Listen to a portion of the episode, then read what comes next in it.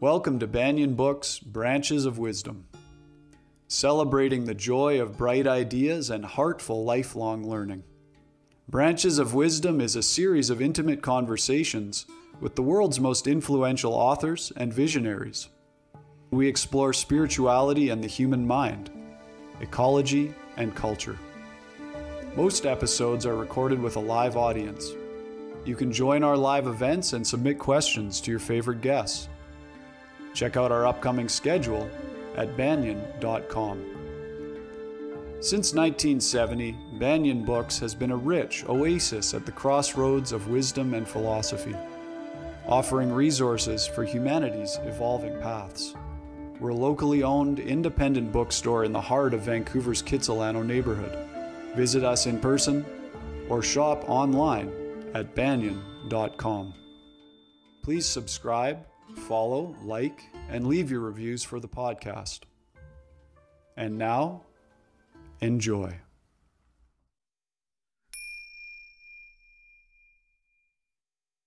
Hello, everybody. Welcome to the Banyen Books podcast. My name is Ross McKeechee, and today we are joined by a wonderful guest, Mr. Norman Fischer. Norman Fischer has a long relationship with Banyen Books. He is a Zen Buddhist teacher and priest, a poet, author, and translator. His writings, teachings, and commitment to interfaith dialogue have supported and inspired Buddhist, Jewish, and other spiritual practitioners for decades. He is a graduate of the Iowa Writers Workshop and has a master's from the Graduate Theological Union at the University of California at Berkeley.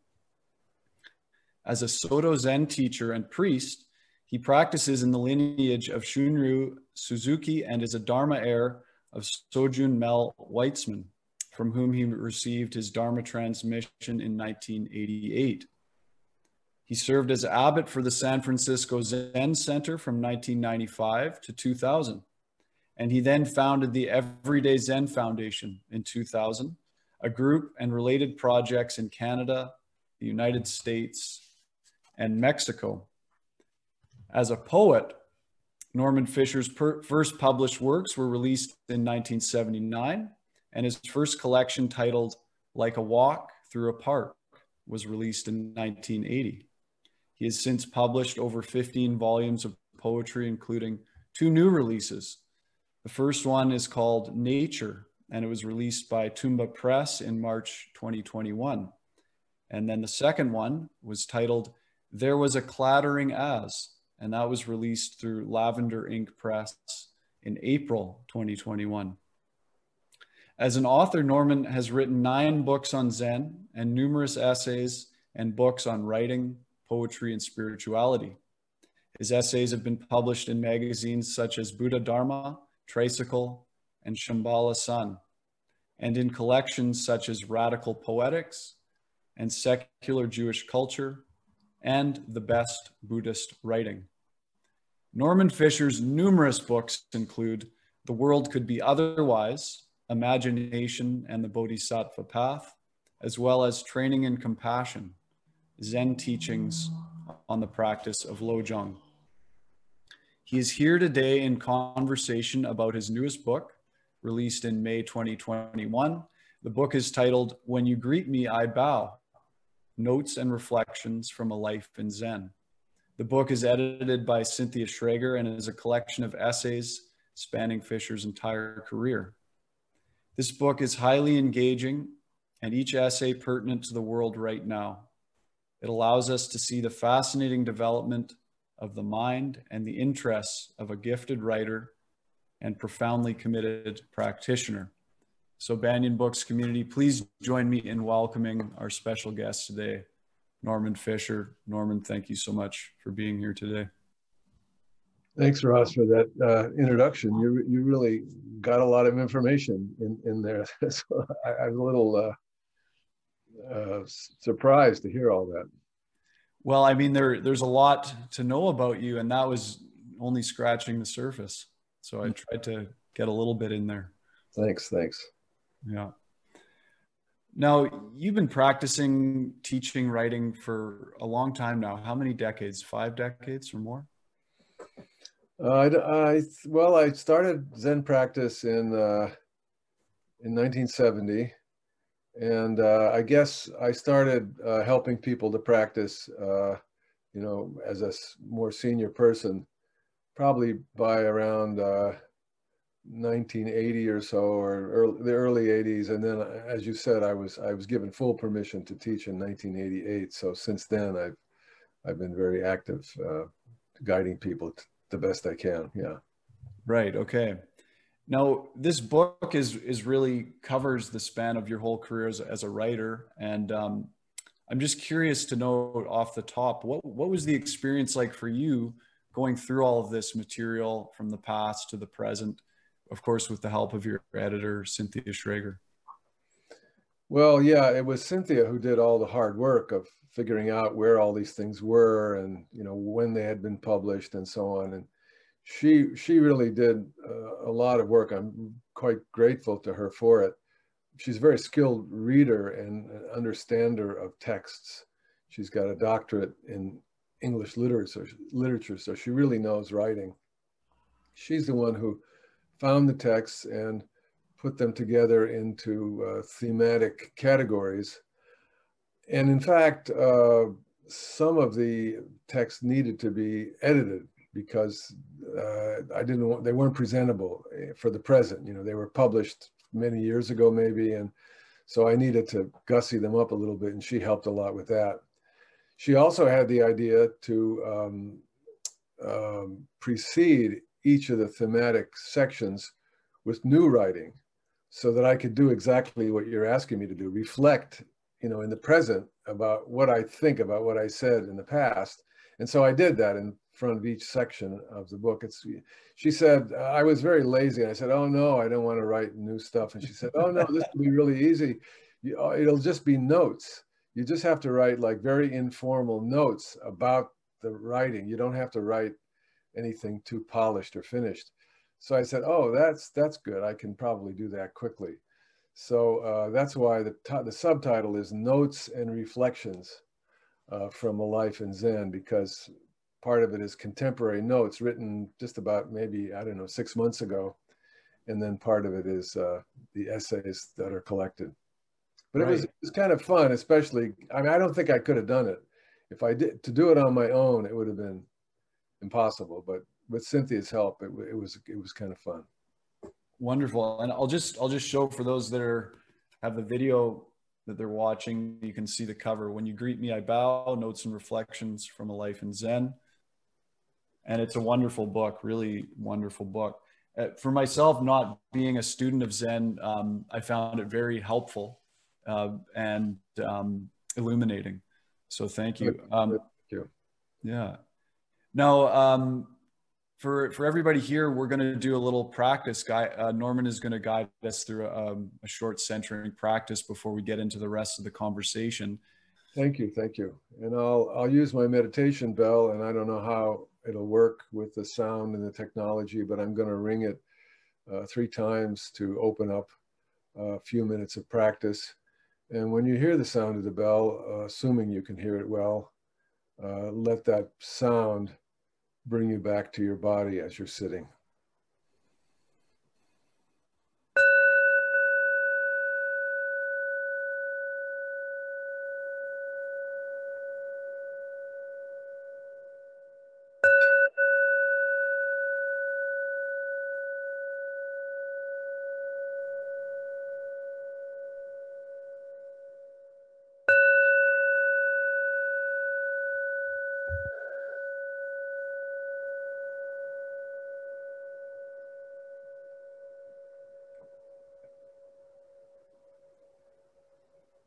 So gather in your awareness to your body. Imagine as if the awareness is scattered here and there, you don't even know where. And now you gather it in and you bring it to your feet and your lower leg and upper leg, and your spine. Square your shoulders and open your chest. Feel a gentle lifting in your spine. And feel your arms, your upper arms and lower arms, and your hands.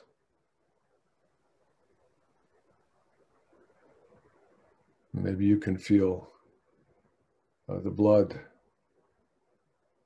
moving through your body in your hands.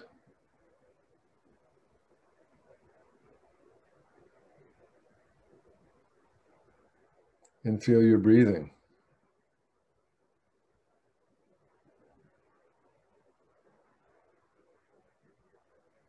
If you can, uh, feel it in your belly. Very grounded, deep breath connected to the earth and the sky. And just breathe gently in and out. And feel it in your belly.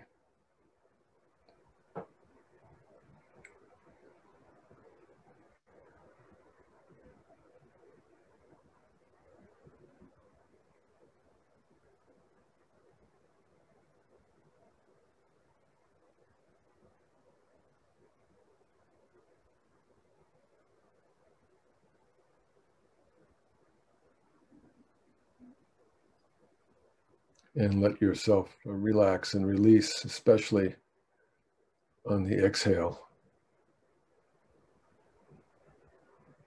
Feel the beauty of that exhale.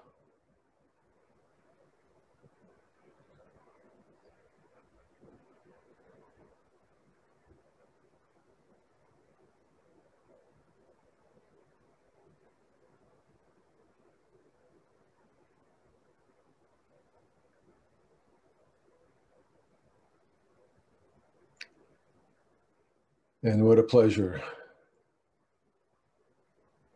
And what a surprise.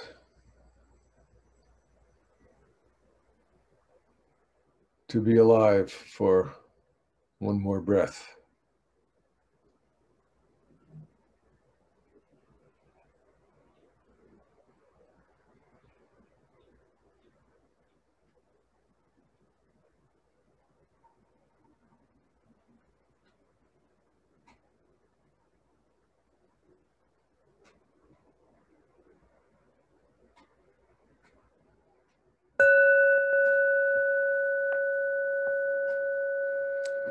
Thank you.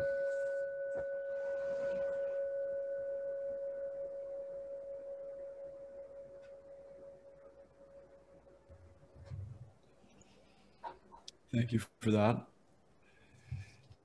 Now I'm curious. The the book, uh, when you greet me, I bow. It's broken up into four sections, and you give your notes from the present for each section. How did you decide on the theme for each section? Well, as I say, that was mostly uh, Cynthia's work, and and you know uh, she's a good reader, so she uh, imagine, you know, getting first of all, I, I think that the material. I think she said that the material in the book is about half of what I've published over the last decades. So first, she had to select uh, what was worth reprinting, and then. As she read and, and thought about the material, she saw these four themes. So it was really her ability as a reader uh, to kind of see through the forest of words for the theme. So it was really, it was really her doing. Okay. Okay. Yeah. So the, the first section, you, it's titled A Buddha and a Buddha. And you speak about your notes at the start is the joy and catastrophe of relationship. Now, I'm really curious. You talk about how you've come to feel now that Zen practice is really about relationship. That's the heart of Zen practice. So, what did you start out believing Zen practice was as an early practitioner, and what has brought you to this point now? Well, I think I started out um, concerned for my own suffering and my own spiritual transformation. So I think I had a kind of heroic, you know, view of Buddhism in, in some way. But when you think about the story of the Buddha, it, it is a kind of heroic story. You know, I mean, the Buddha goes off on his own. He abandons everything, right? And he goes off on his own, not knowing how or where or why. And although he does study with some teachers and join their communities, it seems for a brief period of time. And then he goes on his solitary quest for awakening. So that story was kind of how I looked at it uh, in the beginning. But as I went on, you know, step by step by step, and I really uh, began to appreciate more deeply and understand the teachings, uh, I saw that the whole point of the teaching is, is that uh, there is no historic, uh, sorry, heroic individual or historic for that matter, individual who is like uh, by his great strength and determination overcoming all odds and getting awakened there's no such thing. And in fact the fact that we hold on to such an image is why we're suffering. Because uh, when you understand the buddha's teaching of impermanence and non-self that's what it amounts to that, that uh, everything comes and goes in a moment's time. Nothing at all remains even long enough for it to be named. And everything that happens, just everything that happens is a moment of meeting, moment after moment. Phenomena arise and meet and join and pass away. And what we call me and you is a series of such meetings. And we're always meeting something. by relationship, I don't mean just relationship with people, although that's very important and, and primary in, in human life and in our practice, but it's relationship with everything, with, uh, with our breath, which is after all air coming in. We're literally breathing in the sky, right? And exhaling the sky and the, and the air around us. And so every moment there's a sound, there's a sensation, there's something that's we're meeting and in that moment, it creates our life. And then that same moment, it passes away. So every moment is a moment of relationship, a moment of meeting. And that is awakening to appreciate those meetings one after the other. It's not some state of mind that I'm achieving through my intensive meditation practice. So that's how, how it's changed for me over, over these many years. Okay. So kind of dropping this idea that there's somewhere we're trying to get and dropping into that relationship to whatever's arising in the present. Exactly. Exactly. Yeah. The okay. present moment is a moment of relationship in which all these things arise together. Right. Exactly. No, nowhere to get to, just but that moment. You one of your essays in the first uh, section is titled "No Teachers of Zen." Mm-hmm. What is that? What's the real essence of the role of teacher in your tradition? Well, I can only say how I understand it because I don't know that I necessarily speak officially, you know, for the tradition. Probably other Soto Zen teachers would have something different to say. But in my uh, opinion, um,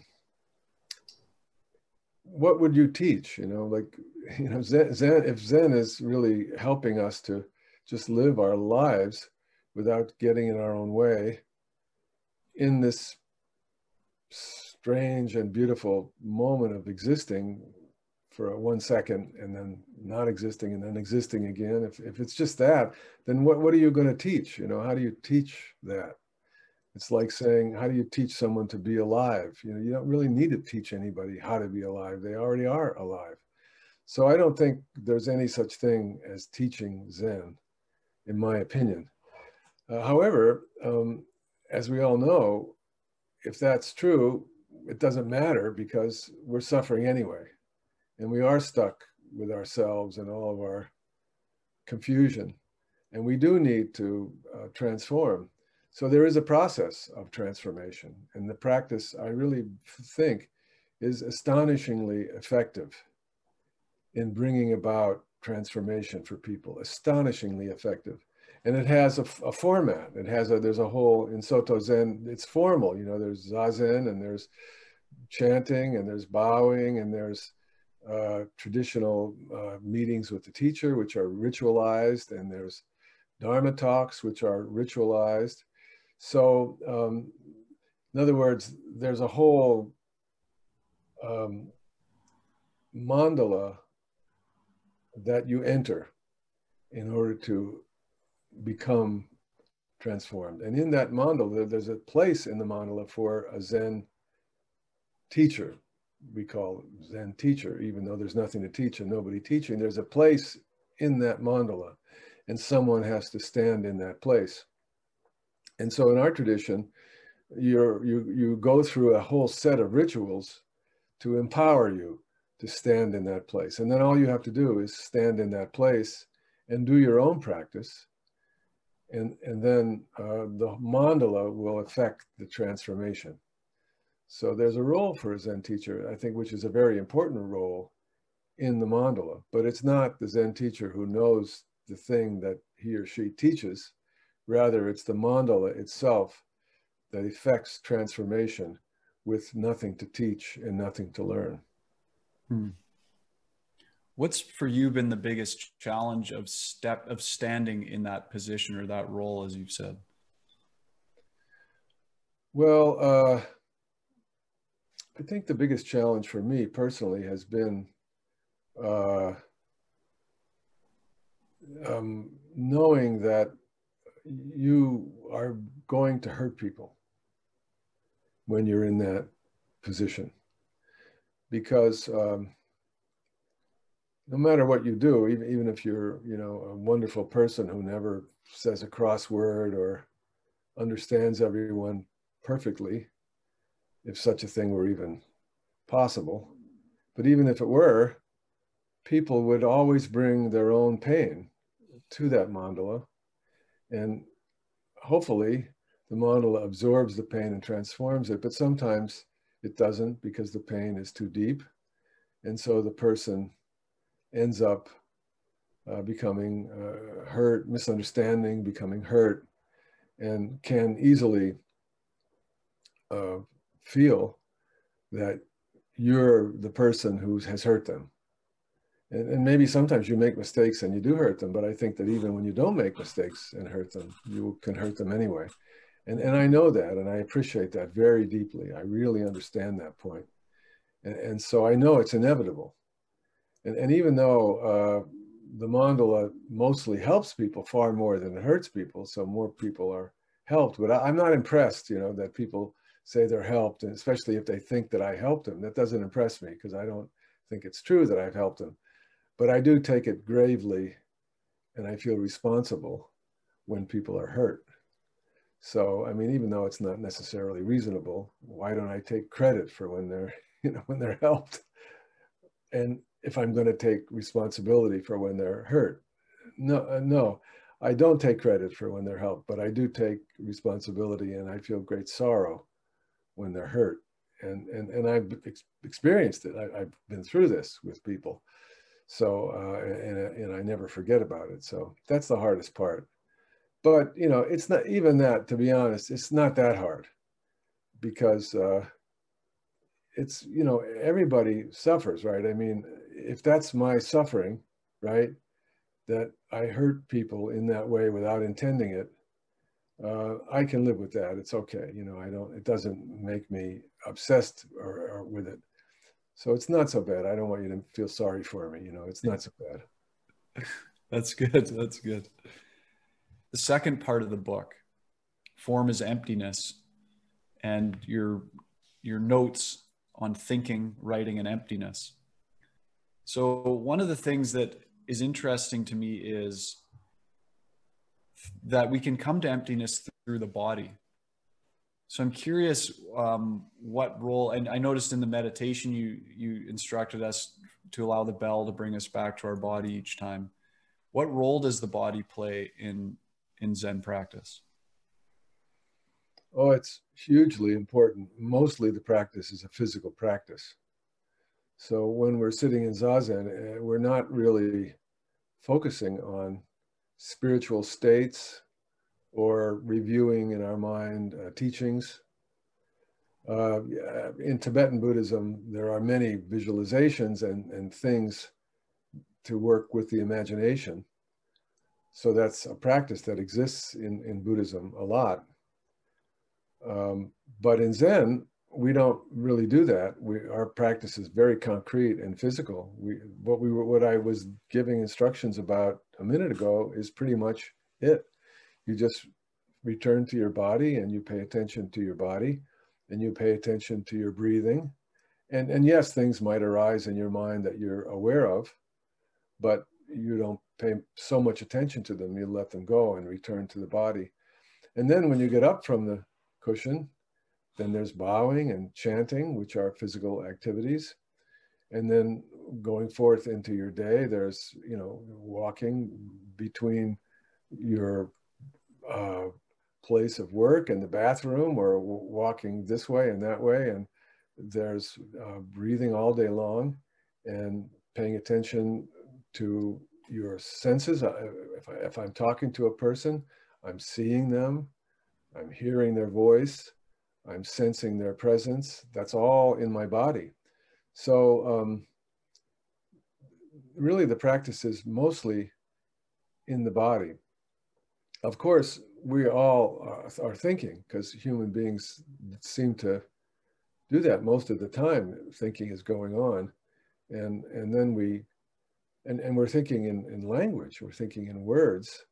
And words are, I appreciate this a lot as a poet, you know, words are amazingly inexact and uh, crude uh, ways to describe or name things, even though we, we don't know that about them, but they really are.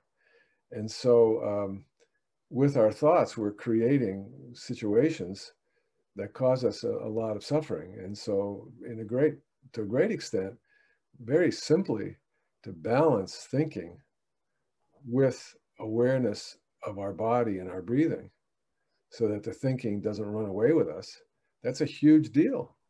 I mean, maybe it's life is as simple as that. Just be aware that you're alive all together in your body and your breathing and your senses, not just in your thinking and in your emotions, but put it all together into a life and then and then you can live. So yeah, the body is uh, is is everything in Zen practice how is it that um, the experience of emptiness or the awareness of emptiness you, you point to this in one of your essays uh, how emptiness when we come to that place when we know that as truth uh, it frees us of what you call the afflictive emotions how, do, how is it that that happens well um, emptiness officially means that every everything is without the substance we project onto it. So there's something going on here, but not what we think. We think that there are solid entities who own things like their own bodies and their own selves, and that the issues that we're concerned about are fundamentally concrete but they're not. Everything is just uh, sort of a very light and airy phantom coming and going. So it's real, but it's real in a much more delightful and connected way than we think. It's the lack of connection that makes us suffer. But in fact, everything is connected. So when we realize that things are not the way we thought they were, but they're very light and airy, the basis on which our inflictive, our afflictive emotions depend dissolves. So if I'm mad at you and I think you really said something really insulting to me and now I really don't like you and you wounded me, now I'm a miserable person because of that. But if I realize that, well, these were just very fleeting events happening in the room between us. And that the thoughts that I have of anger or hurt are insubstantial, just coming and going. I don't need to really believe them. I just need to observe them and see how they make me feel and let them go, then I'm not activated in the same way at all. And I can still be a human being. I could still be hurt if you don't like me, but that hurt doesn't really have to plague me or make me that upset because, okay, I could be hurt. That's all right. It comes, it goes. It's not anything substantial. So it, everything is okay in that way. And the emptiness teachings and our ability to actualize them in our own bodies and hearts and minds makes that kind of shift in us. The third part of the book is titled East West, and you give your notes on cultural encounter. The essays examine ways that cultures and also religions influence one another. So I know that you've uh, done a lot of work in, in terms of interfaith dialogue and uh, bringing together, particularly um, the Jewish tradition and the Buddhist tradition. How how is that um, shifted over time in terms of where did you start out with in your work with interfaith dialogue and particularly the bringing together of Buddhism and, and Jewish uh, practice? And and how has that uh, transformed and become what it is now? Well um, i've also do, done a lot with the catholic uh, lots of intermonastic dialogue with catholic religious that's been very illuminating and valuable to me but i think that how it started was really unintentionally almost everything that i have done I, has been unintentional. I stumbled into everything, you know, so I don't, I can't really take any credit for any of it because I was just kind of crashing along and then things happened. It's kind of wonderful. I'm happy about all the things that happened, but I didn't make them happen. So it's like that in this case.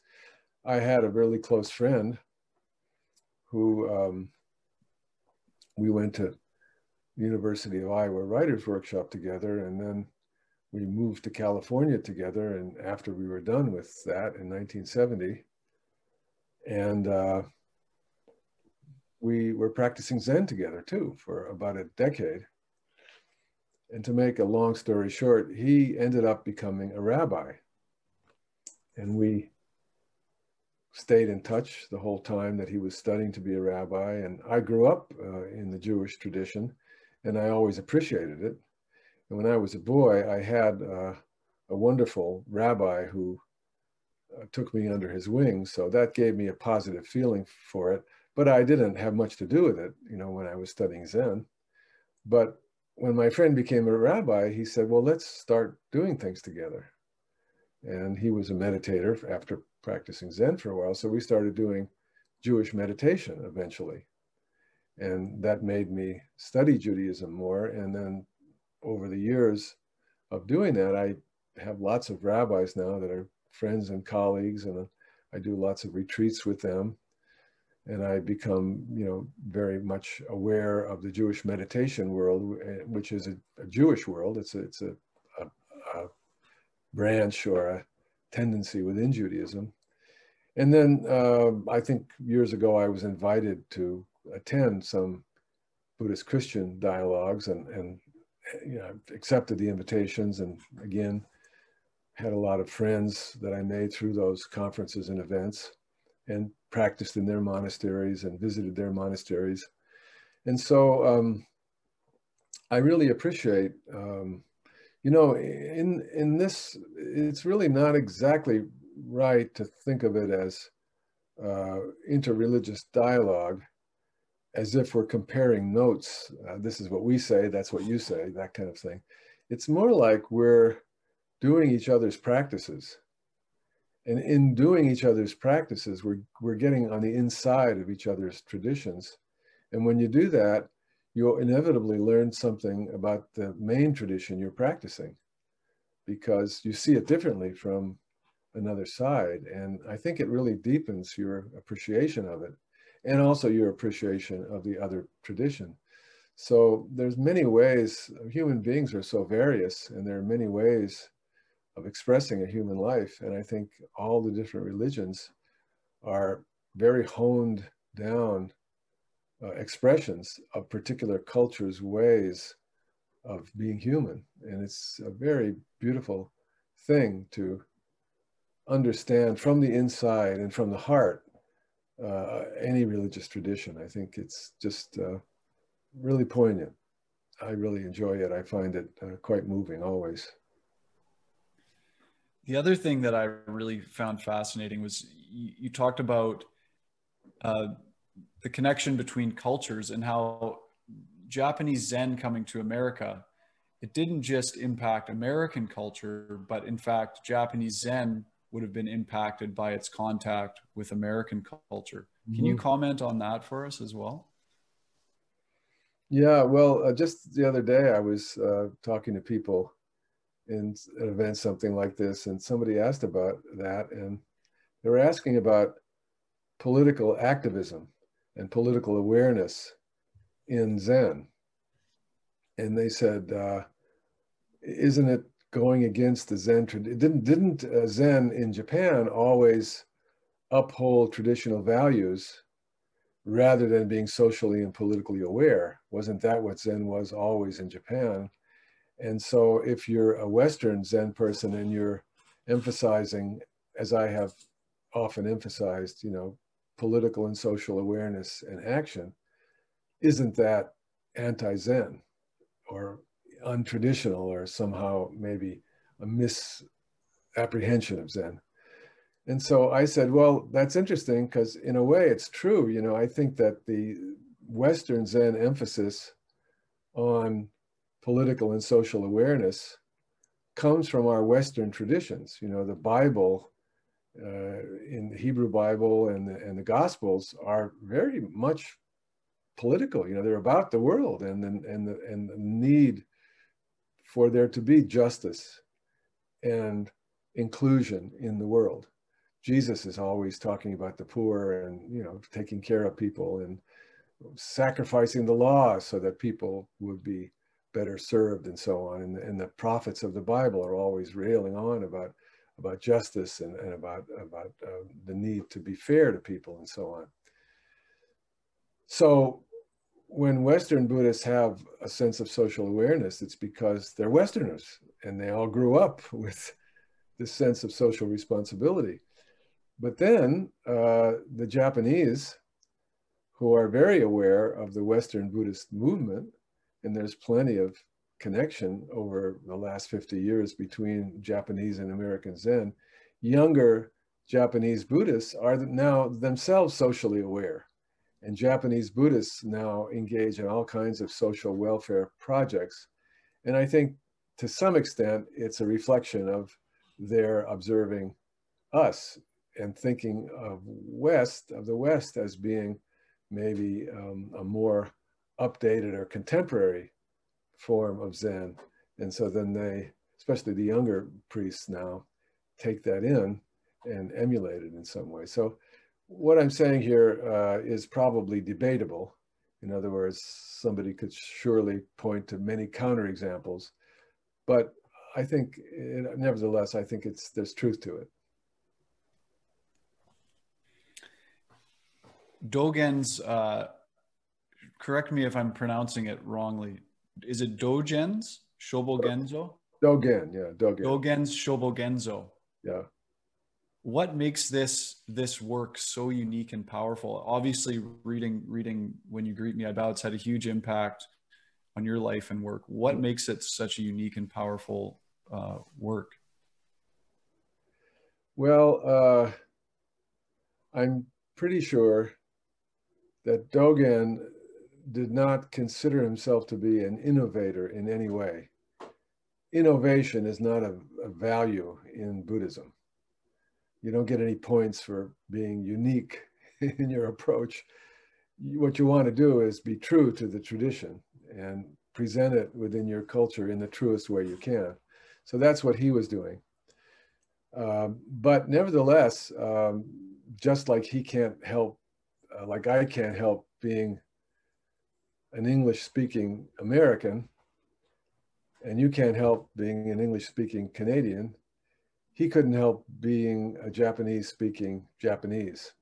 So he couldn't help but make the Buddhist tradition uh, merge with the cultural values that he had uh, and spiritual values that he had as a Japanese person. And, and, and to make uh, something very complicated, perhaps too simple, in a word, what I think is so wonderful about Dogen, let, us make, I'll make a couple points. One point, maybe spiritually the most important point, is that Dogen's approach to Buddhism uh, validates and cherishes this ordinary human life of suffering and sees this ordinary human life of suffering held properly as the highest expression of spiritual truth and the highest expression of Buddha Dharma.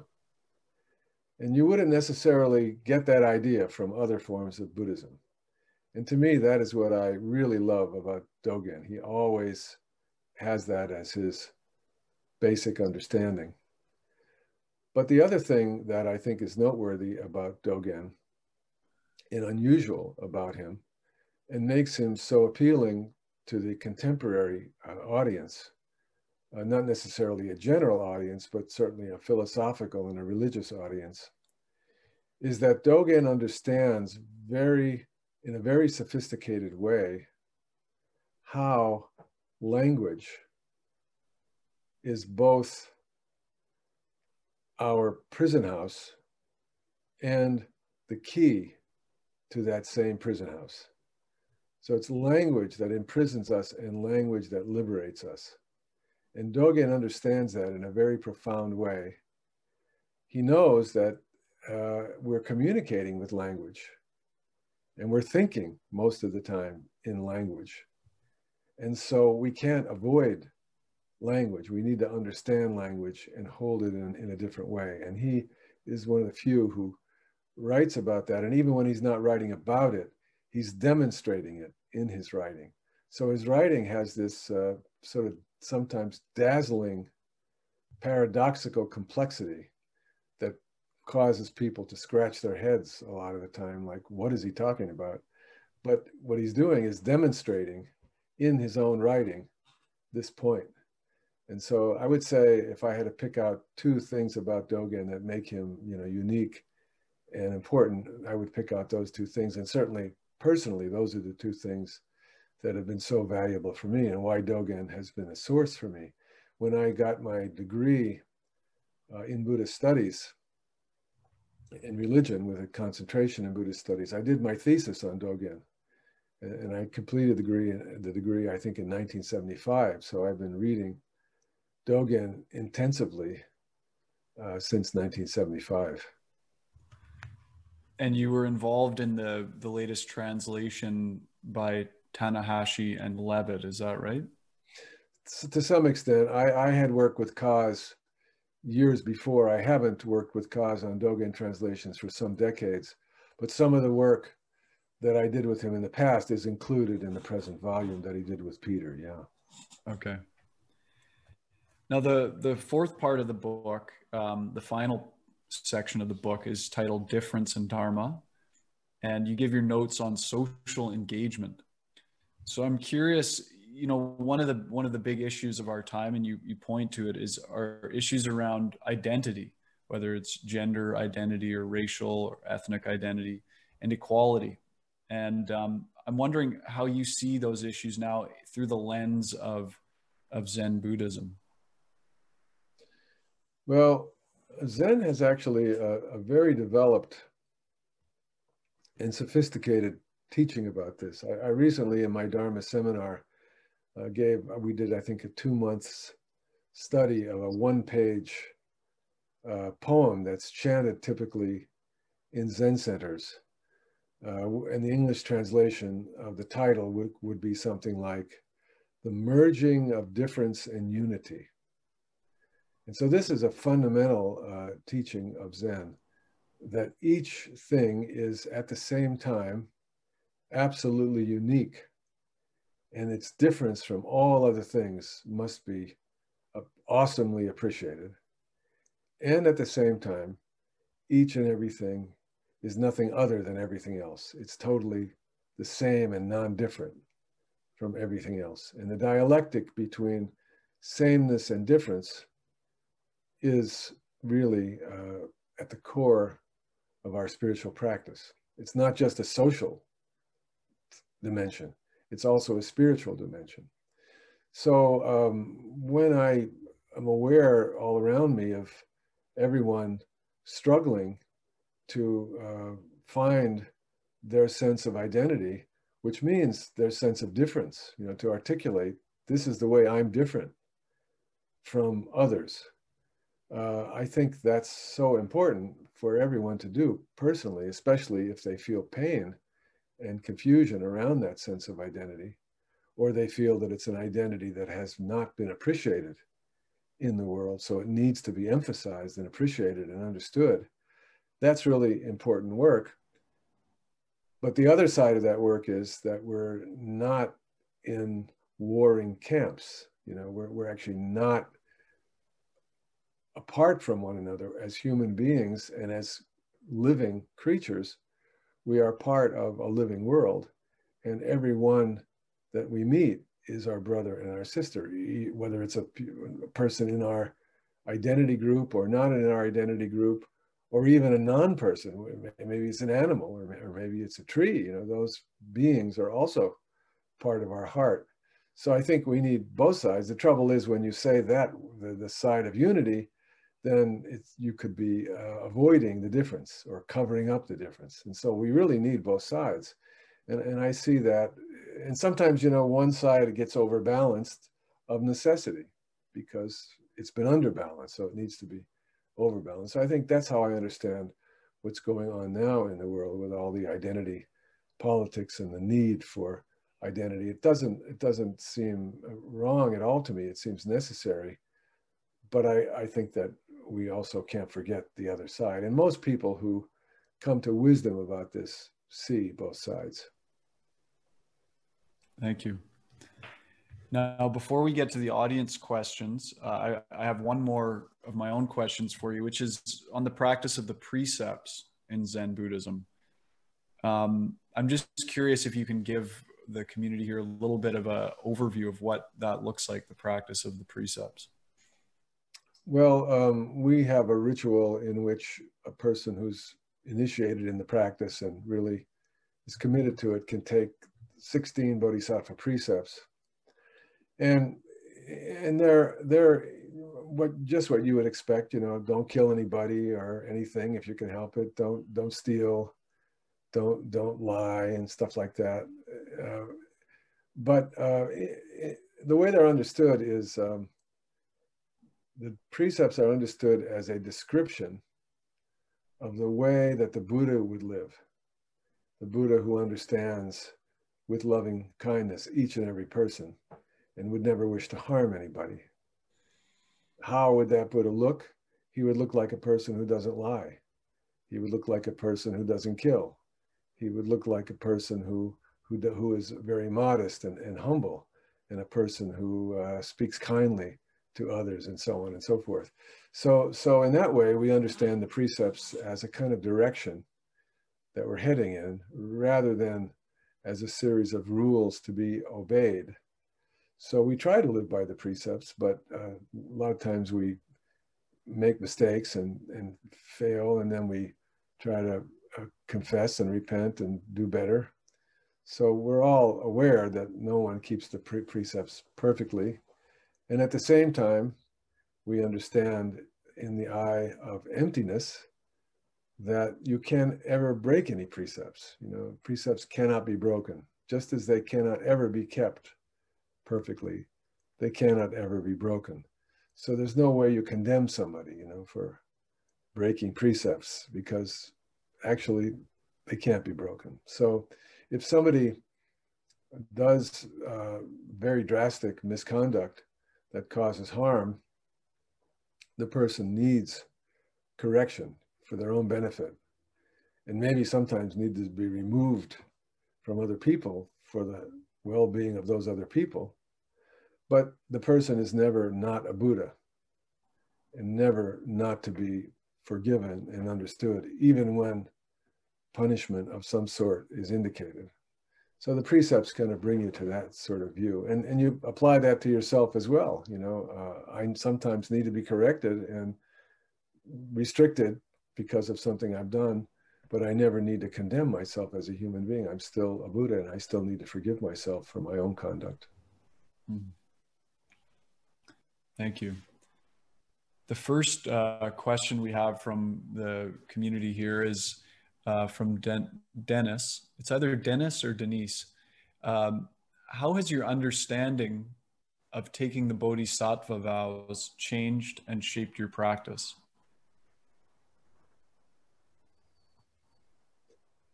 Well, I, I would say mostly um, I in the beginning, I, I suppose I thought that the Bodhisattva vows were something unusual and something that uh, were external to me. And as I've practiced over the years, I realized that the Bodhisattva vows uh, are not external. Uh, and they're not uh, something that I'm doing or moving along a path as much as they are expressions of my heart of all all human beings you know have have the bodhisattva vow as the essential um, aspect you know we were talking a moment ago about identity. Well you could say that our fundamental identity actually apart from all the other identities that we have we all have lots of identities right? Our fundamental identity is the bodhisattva vow to uh, live for and with others and to make that connection to others the centerpiece of what it means for us to be alive. I think we're built for that and we have that in our hearts and eventually we come to see see it and appreciate it. And, and that's been my evolution in, the Bodhisattva vow, I think. Mm-hmm. Thank you. The next question we have is from Hoda. And uh, Hoda says, can you please speak of Dogen's Genjo Koan? as a practice in daily life? Well, Genjo Koan is uh, the title of what's probably Dogen's most famous uh, and most read, especially in the West, uh, essay, part of his book, Shobogenzo, that you mentioned earlier. And, and what Genjo Koan is teaching uh, is that um, every moment arises as a koan. Every moment that we take for granted and just sort of put it together with a whole bunch of other moments and call it a day, you know, is a mysterious arising of the truth. Every moment, if we're really present, we see the mystery and the majesty of impermanence because things arise and pass away at the same time. So we're all the time living and dying. And what we call death is not something that we haven't been experiencing every single moment of our lives. And that doesn't make any sense. And that is impossible to understand. And yet we're living that moment after moment after moment. And so uh, Genjo Koan is telling us that, that the Dharma is simply plunging into that moment as it is and giving our whole life to that moment and having our life be an expression of understanding the truth of that moment. That's what he's saying in, in Genjo Koan. So that's my little mini Dharma talk about Genjo Koan. I think that's what Hoda was asking me to do, I think. I think you're right. Thank you. Paula asks Do you equate awakening with maturity? And can you speak to what you understand as maturity? Some of this you speak to in your book, Taking Our Places. Right. Yeah, that's the theme of that book. And I, and I really and I really believe that, you know.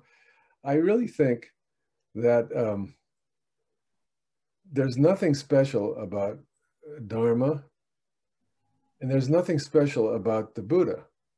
I think the Buddha who was like a troubled person after all. You don't leave home and you know give away all your possessions and wander around in the wilderness if you're a well-adjusted happy young fellow no the buddha was a troubled guy and then he became in my opinion a normal person a normal human being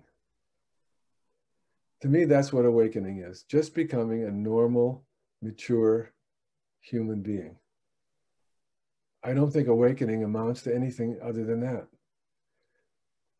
The thing is that you look around and you realize how rare that is. Most people are not grown up and they're not normal. I mean, we have this whole idea of like, you know, mental illness, and we even have an idea like success. Some people are successful, other people are mentally ill.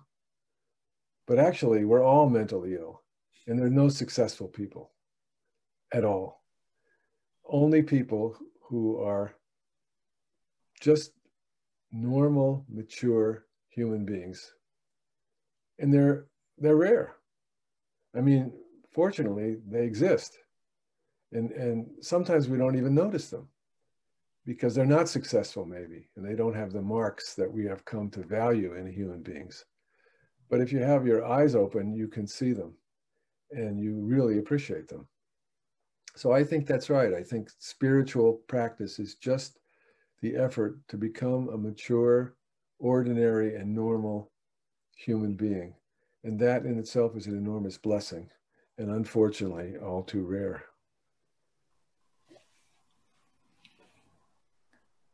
Ardell asks us Can you please share an example of what you found illuminating from your interactions with Catholicism?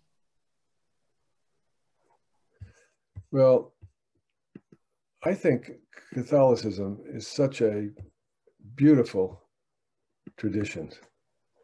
Um, I think that um, the you know it's we, we live in a Christian world, so we take this totally for granted. But when you think about it, what an idea, right?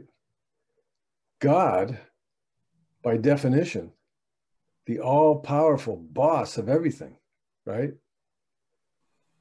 To be propitiated and worshiped. God gets born as a human being. Okay, God gets born as a human being. For sure, he's the king of everything. He conquers everything. He's like the big, best human being ever, right? No, God gets born as a human being who is pathetically tortured and killed. God does that. What an idea.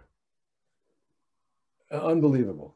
That means that there's something precious, number one, about human suffering, and number two, about unfortunate people. So instead of the obvious, if you're you want to be great and powerful, and people who are not great and powerful, well, why bother with them? It's the opposite. The person that you don't want to bother with, who's pathetic and not powerful, is the most precious because God is that person. Whoa, who would have thought of such a thing? It's really quite unbelievable. I remember once I was in Oaxaca in Mexico where there's a lot of native peoples. I remember going to the cathedral in town and, and peasants, you know, uh, uh, people who work on farms were coming from all over, lining up. There was like blocks and blocks of lined up people to go to confession in the church. And I realized, wow, you know, these people who've been so downtrodden and oppressed for so long. No wonder they love this religion. No wonder they understand this religion because God was just like them. This is an amazing thing, I think. I, I can't get over it even now, you know. So I think it's just a beautiful, and you take it for granted in our culture, you know, and then we're so, so aware of all the, you know, bad ideas and bad things that have happened as a result of Christian power in the world. but uh, in essence, that's what the religion is teaching us, and it's a very beautiful thing.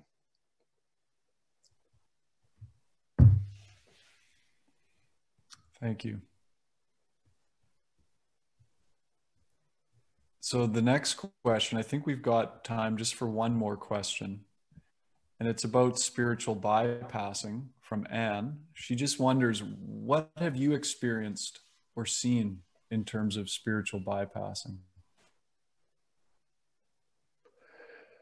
Well, um, I guess everybody understands that term now. It's it's been used a lot. It was created uh, by psychologists who were practicing Buddhism and noticed that a lot of people who had a lot of pain were hoping that they could meditate their way out of that pain without having to confront it by kind of getting in a bliss state and getting enlightened and then the pain would dissolve and they call that spiritual bypassing which is is possible. I've I, actually it's not never been possible for me. I've always been so aware of my suffering and so unable to avoid it in any way that I, spiritual bypassing was not never anything.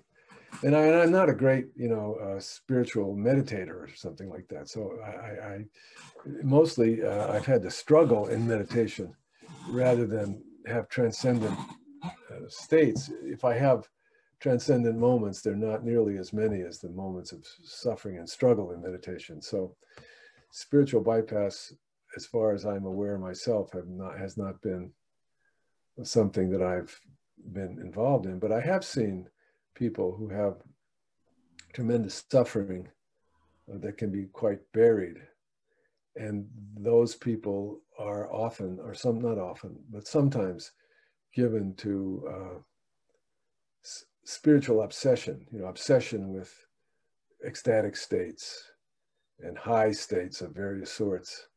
I mean, uh, the mind is capable of, you know, tremendous fireworks, of course, all sorts of visions and feelings kinetically and uh, sensations that are, you know, quite transcendent and, and lovely. And, and I think, uh, you know, like, um, well, I don't want to get on a tangent. So let me retract my brain.